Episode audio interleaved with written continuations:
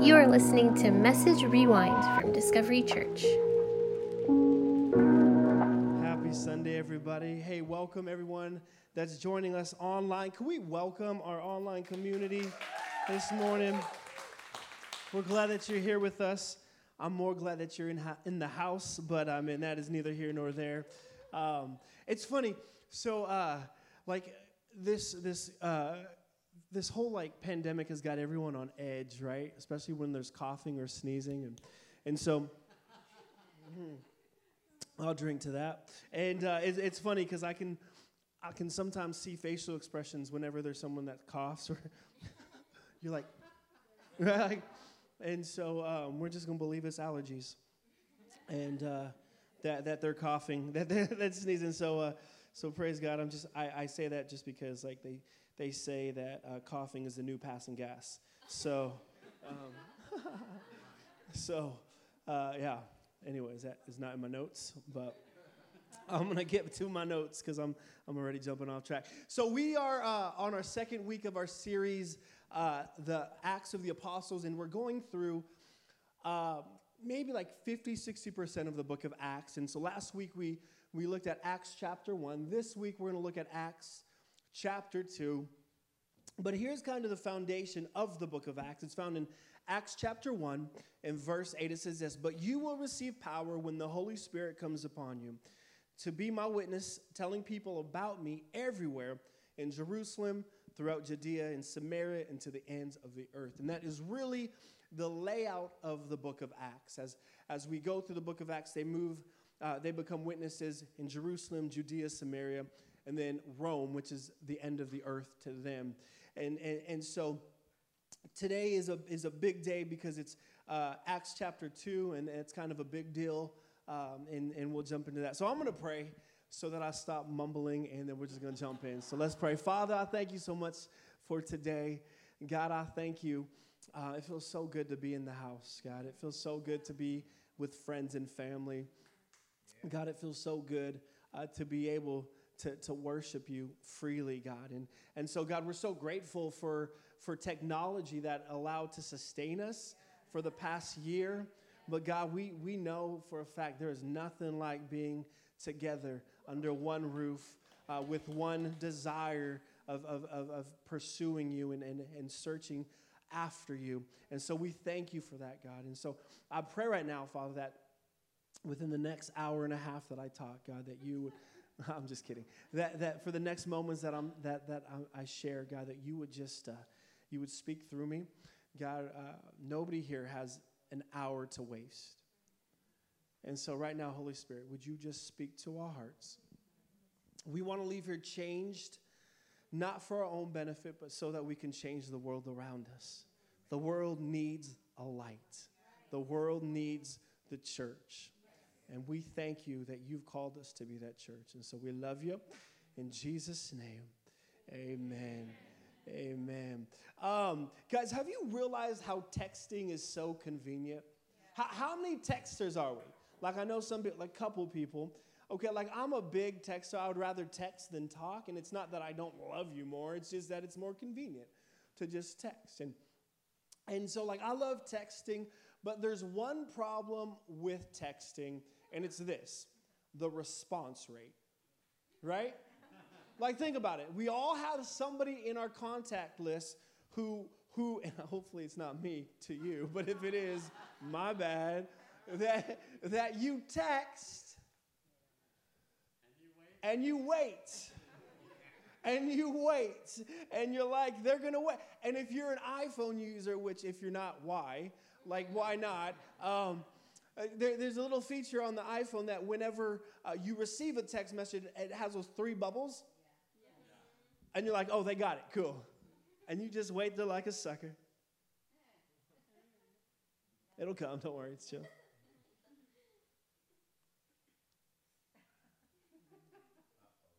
It's no, it's cool. It's like this hope that we have with the three bubbles, and then they disappear, and you're like, oh, here it's coming right now. Where'd it go? and, and and so like it's just it, it's hard, right? Like this response of waiting for a response. And so the other day, I was getting food for, uh, for someone, and I was driving, and I was to meet some people, and I'm, I'm like, hey, I'm, I'm to pick up some food for myself. I should see if they want anything. So I text them, I'm like, hey, I'm to go to uh, Amy's drive through kitchen. and, uh, yeah, yeah, you know that's a lie. Um, and, and so, so I'm like, I'm, I'm to get something to eat. If you guys want anything, let me know. And I'm texting this, right? And so I, I pull into the drive through of said Amy's, and uh, there's like three, four cars in front of me, and so I'm just waiting for a response.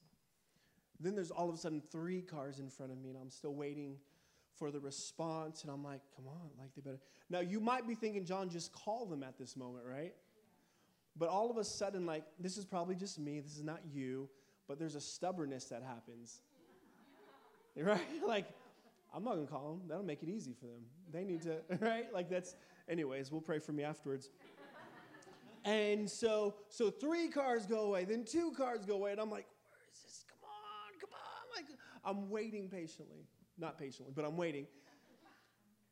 Two cars, one car, and God is my witness. As I pull up, I'm like, well, they're just not gonna get anything. Like they text me and I was like, ah, right? Like part of me didn't want to get them anything because I was stressing out. But, um, but like I, like there is this sense of like I was frustrated, but at the same time I was like, finally, I, finally you responded back. Like I waited forever. Finally, you responded. And I tell you this because this is really what we're going to jump into in Acts chapter 2 because the disciples, remember when Jesus was ascending into heaven, he said, Don't leave Jerusalem. He said, Wait in Jerusalem until I send the Holy Spirit. And so we know that it was between eight to 10 days from the time Jesus ascended till the Holy Spirit came that these guys had to wait. And they were just waiting there in the drive through line, waiting for that text, waiting for the Holy Spirit. Like, where is this guy? and so that's what we're going to read in Acts chapter 2. Uh, finally, something happens. Finally, they received what they were waiting for. And so we're going to jump into this Acts chapter 2, verse 1. It's going to be on the screen. On the day of Pentecost, all the believers were meeting together in one place. Suddenly, there was a sound from heaven like the roaring of a mighty windstorm, and it filled the house where they were sitting. Then what looked like flames of tongues or flames or tongues of fire appeared and settled on each of them, and everyone present was filled with the Holy Spirit and began speaking in other languages as the Holy Spirit gave them this ability. And so, verse 1 through 4 is very significant because it's finally what, what they were waiting for, what Jesus had said, hey, wait for, finally arrive. And they're in this upper room and all of a sudden, the Holy Spirit is like, and we see the Holy Spirit manifest itself three ways through like a loud, roaring windstorm.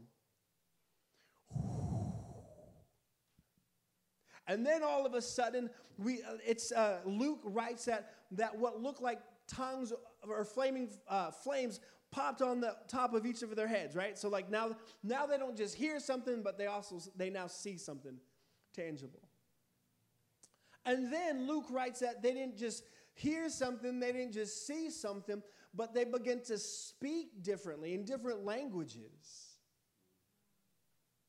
Now, this is very interesting to me because, because before they could ever uh, fulfill their mission, and their mission was to go throughout Jerusalem, Judea, Samaria, to the ends of the earth, proclaiming the gospel, the good news of Jesus. That was their mission. But before they could ever fulfill their mission, they had to encounter someone, they had to encounter something that would shake their reality. They had to encounter, experience someone that would radically change their perspective of possibility. They, they, had to, they had to experience something that would radically change what they thought was able, was possible. Change, something that would radically change their reality. And I think this is an important thing to notice because, in order for, for me to step into the calling that God has placed over my life, like I need something that, that, that shifts and changes my perspective of possibility. Like I need I need to encounter someone that is able to stretch me beyond what I thought was possible. Before I can ever step into my calling, what, what the calling that God has placed over my life, I have to encounter something that would change the way I see things. That would change the way that I heard things. That would change the way that I speak about things. See, because if I go into my calling uh, with my own with my own perceived possibilities, guess what? I get overwhelmed. I become stressed out. I, I become a little I become a little anxious because you were never created to fulfill your purpose based off of your human idea of possibility. And so, so we have to encounter someone greater than where we're at. And Jesus knew this. And so Jesus is telling his disciples, hey, don't go anywhere until you can, until I can radically change your reality. Come on, some of us, we need a radical change of reality. Like we, we, we, Jesus is like, don't go anywhere until your perspective of possibility is changed. And here they are, the disciples in the upper room, and Jesus sends the Holy Spirit. He sends the Holy Spirit, and the Holy Spirit, the Holy Spirit comes and it changes everything about these disciples. It changes what they thought was possible. Come on, that's what we need. We need something someone that would challenge what we think is, is, is normal. We, we, we need to encounter someone that would challenge what we think is impossible. So here's the Holy Spirit. He comes as a mighty windstorm, tongues of fire. Uh, they begin to speak in different languages.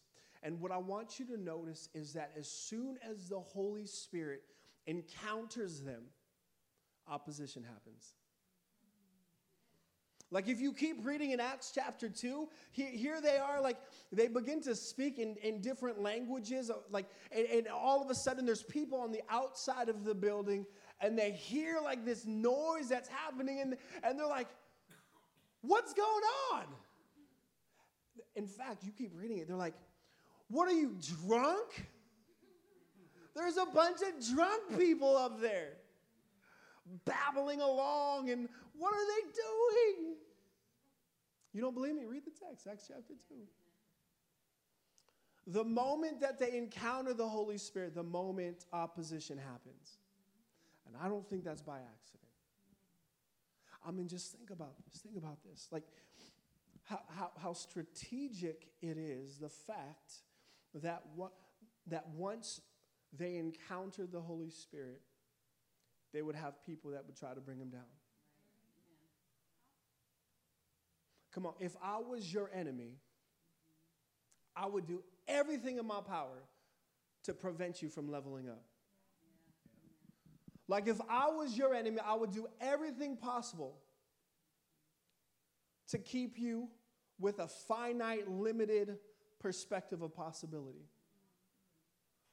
I would do everything I possibly could in my power In fact, we actually see that sometimes, like in your own life, right? Like this idea that, um, so I grew up in church my whole life. Like I feel like I was born in the church, and and I always remember like the, the, the preacher man always selling Christianity as like, give your life to Jesus, nothing will go wrong. The only problem with that is that, come on, when you encounter something great, opposition happens. And, and, so, so, so like some of us, like you can relate to this idea of, of encountering the Holy Spirit and then all of a sudden opposition happens. See, because some of you, you hear Janice talking about, thank you for being a generous church. Y'all are generous. And you're like, hmm, I'm going to try this out. And then you try it out, you, you, you, you give online, and then the day after, you get, the, you get a call from your boss hey, we're going to have to let you go. what? Like, it doesn't work. it's not nothing much.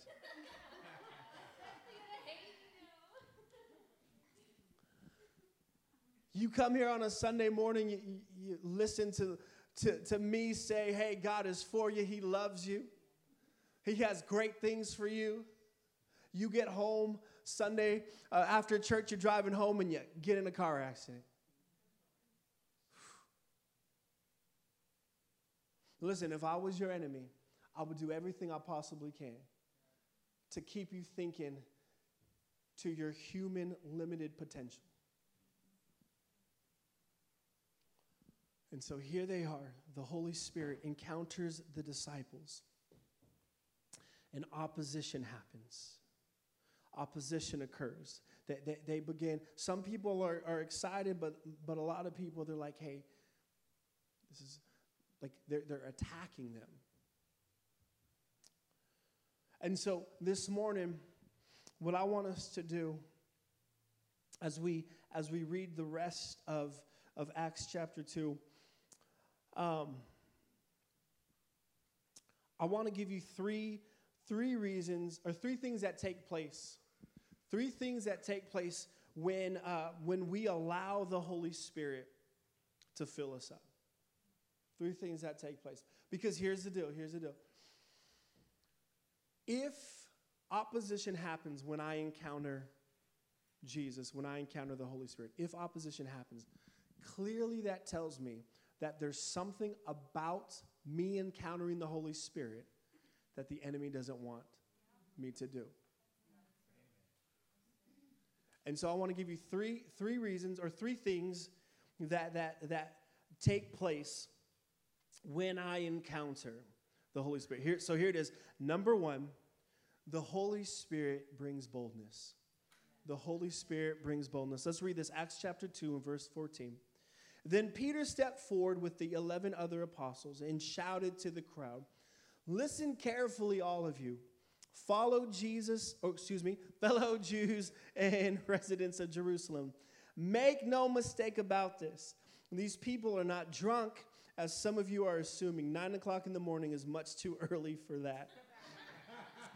and so, so here these people, they're like, these guys are crazy. They're all drunks and all like the, this large crowd, and all of a sudden there's something inside of Peter that begins to stir up inside of him.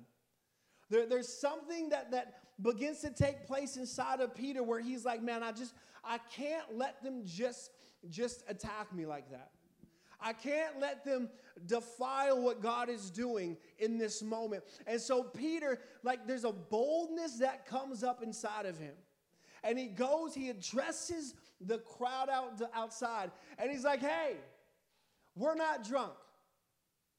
And then he gets a little snarky because he's like, it's too early. it's only nine o'clock. And like this boldness came over Peter in the moment of opposition. Come on, I need some boldness to be able to stand up in moments of opposition. I, I, I need, I need boldness to, to, to help me. Here, I, I'll say it this way boldness makes way for breakthrough. Boldness makes way for breakthrough. Listen, if I'm gonna live a life of breakthrough after breakthrough after breakthrough after breakthrough, then I need to learn to embrace a lifestyle of boldness through the Holy Spirit. See, if I'm not willing to, to step and tap into the boldness that the Holy Spirit gives me, guess what? I will never be able to break through the next layer, the next hardship that is placed in front of me. I need something greater inside of me. to be able to go to the next level, to be able to keep pressing forward, to keep moving forward. I love what Peter says. He, he, he says, uh, he's like, they're not drunk. He's like, but in fact, the prophet Joel prophesied, told about this moment hundreds of years ago. God, like the prophet Joel said, in those days I will pour out my spirit on all flesh. And that, that prophecy, like it started there in, in the book of Acts, but it's still present today. Where, where, where God wants us to encounter the Holy Spirit so that we can live in boldness. You guys with me? Am I losing anyone? Any of my Baptist folk, you're like, what is happening? I came on the wrong day. No, we're good. Awesome. Number two, the Holy Spirit brings conviction. The Holy Spirit brings conviction. So this is verse after Peter, he, he, he like he gives this amazing message, right? Like he, he just after he tells him about the prophet Joel, like he begins to just preach the life of Jesus. He, he talks about the, the, the birth, uh, the life, the death, the resurrection of Jesus. That's all he preaches. And watch what happens. Verse 37 Peter's words pierced their hearts, and they said to him and to the other apostles, Brothers, what should we do? Peter replied, Each of you must repent of your sins and turn to God and be baptized in the name of Jesus Christ for the forgiveness of your sins. Then you will receive the gift of the Holy Spirit. Peter preaches this sermon. He preaches about Jesus. That's all he preaches about Jesus, Jesus, Jesus. Jesus, he lived a sinless life. He died to take your place. The grave couldn't hold him down, so he was resurrected. Jesus, Jesus, Jesus. That's all he preached was Jesus. And what Luke writes down, notates, is that all Peter did was preach Jesus. Did something to that crowd that was teasing, the, the, the opposition. It did something to their hearts. It pierced their hearts. It pierced their hearts. And they said, What do we have to do? And he said, Let's read that. Each of you must repent of your sins and turn to God and be baptized in the name of Jesus Christ for the forgiveness of your sins. All he did was preach the cross. Listen, for every believer, if you're here this morning and you would identify as a Christian, as a Jesus follower, Jesus is now your standard of excellence. And so now our goal, my goal, your goal, if you're a believer here this morning, like our goal is to, to, to begin to model the way that we think after Jesus, the way that we talk after Jesus, the way that we treat people after Jesus. Like Jesus is now our standard. But here's the deal in my approach of trying to make Jesus my standard, I find myself veering sometimes. Is that just me? Like with Jesus as my standard, I find myself sometimes like doing good, doing good, beep, beep, beep, beep. Like, like, cha- like my, like all of a sudden, I find myself veering from like, from from what Jesus, how Jesus would talk, or how he would think, or how he would treat people.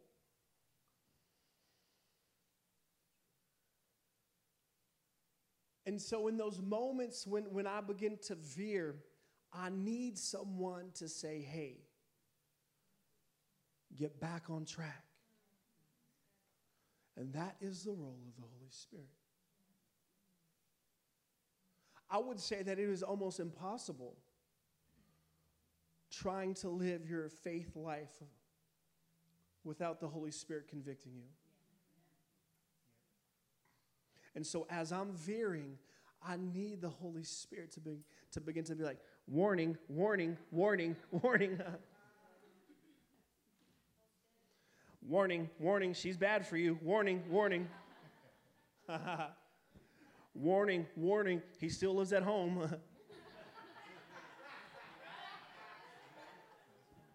and he's 55.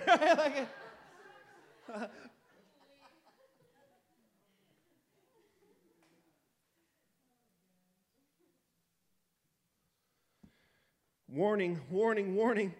Too much to drink, too much to drink. What? it's only nine o'clock.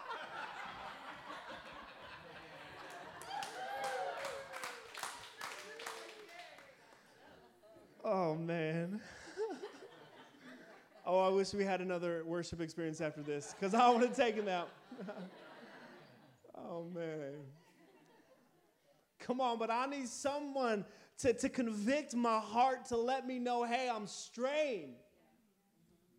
Because I can't do it on my own. Maybe it's not so much that I can't as it is I don't want to.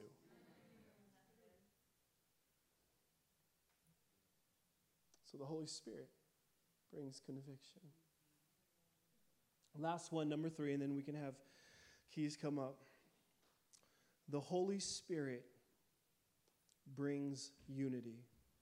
The Holy Spirit brings unity. Watch this Acts chapter 22, or excuse me, Acts chapter 2, verse 44. And all the believers met together in one place and shared everything they had. They sold their property and possessions and shared the money with those in need.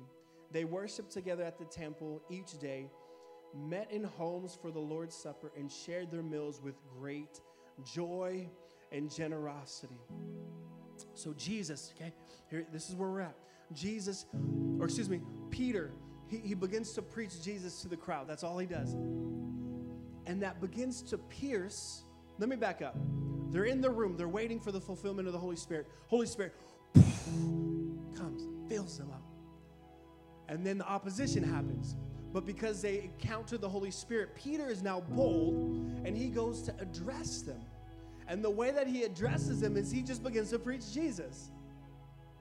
And as he does that, it pierces their hearts. And, and because it pierced their heart, they said, What do I have to do? Peter said, Hey, repent. They repented, and all of a sudden, ladies and gentlemen, the first church happens. And here they are they're together. And what we just read in those verses, the last verses that we just read, what we see happening is, is they, th- there was a unification within the body of Christ. There was unity in the church. They, they, they, they, they, there was like this, this sense of like community within the church. Luke writes that, that they, like, whatever they had was everyone else's.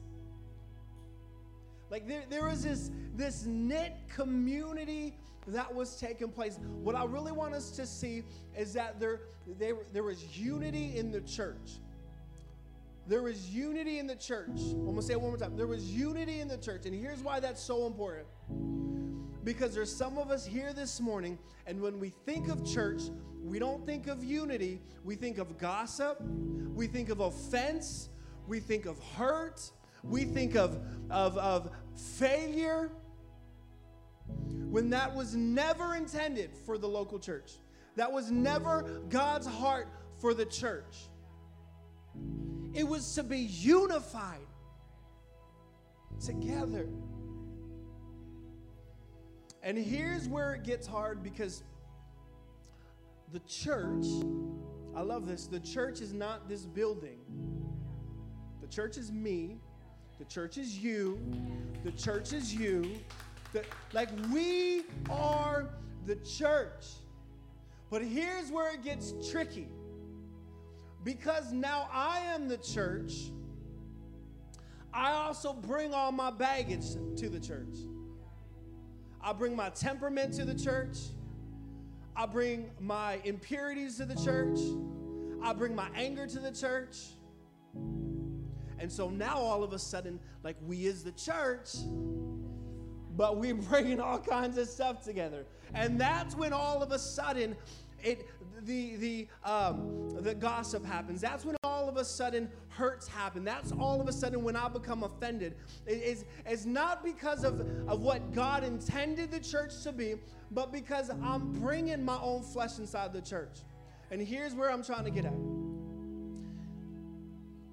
Is is when I am filled with the Spirit. The Apostle Paul writes that my life will begin to produce fruits of the Spirit. And so, you and I, we're either producing one of two things. We're either producing fruits of the Spirit or fruits of our flesh.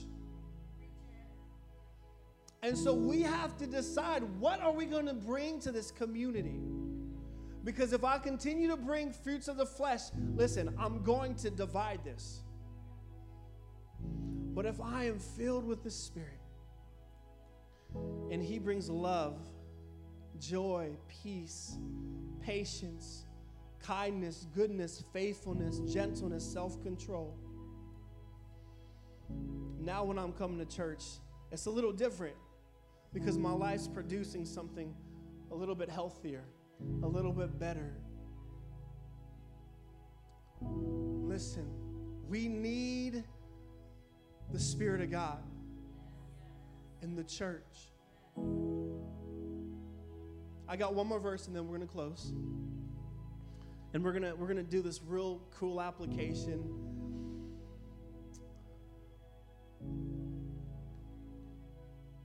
Acts chapter 2 verse 47.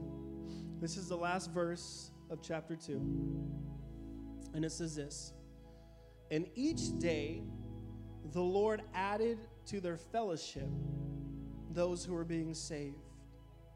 Now, that word fellowship is the word in, in Greek, ecclesia, which is assembly of believers, the church.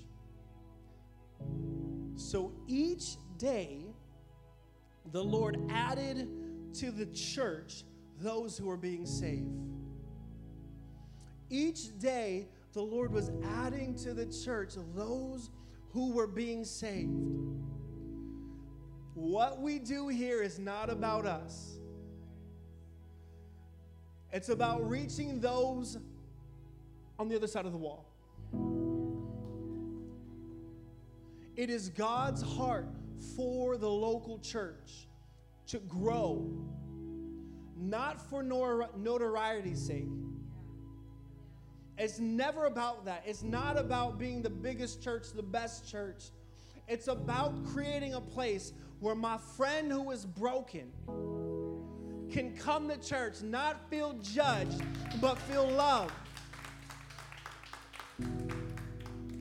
to not feel like like like there's not a place for them here but for them to come and say man there's something about this church there's something about the ecclesia there's something here that I've never experienced before, that I've never experienced at the clubs, at the bar, at my hookups, at my like there's something here that is different.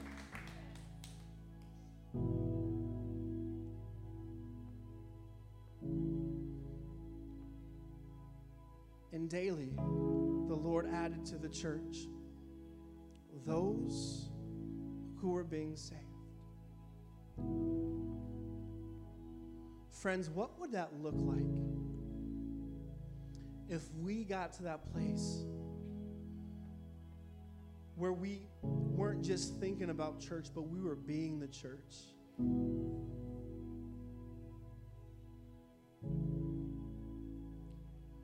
So the Holy Spirit, opposition came.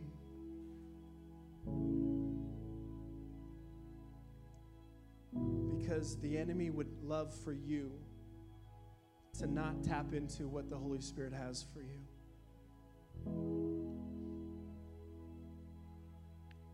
He wants to give you boldness to move past your breakthrough, to get through your breakthroughs. He wants to give you conviction so that you can veer back on the right path. And He wants to bring unity to the body of Christ through you, through you being filled with the Holy Spirit. Thank you for listening to Message Rewind. Come back every Monday night at 5 p.m. to hear the latest message from Discovery Church.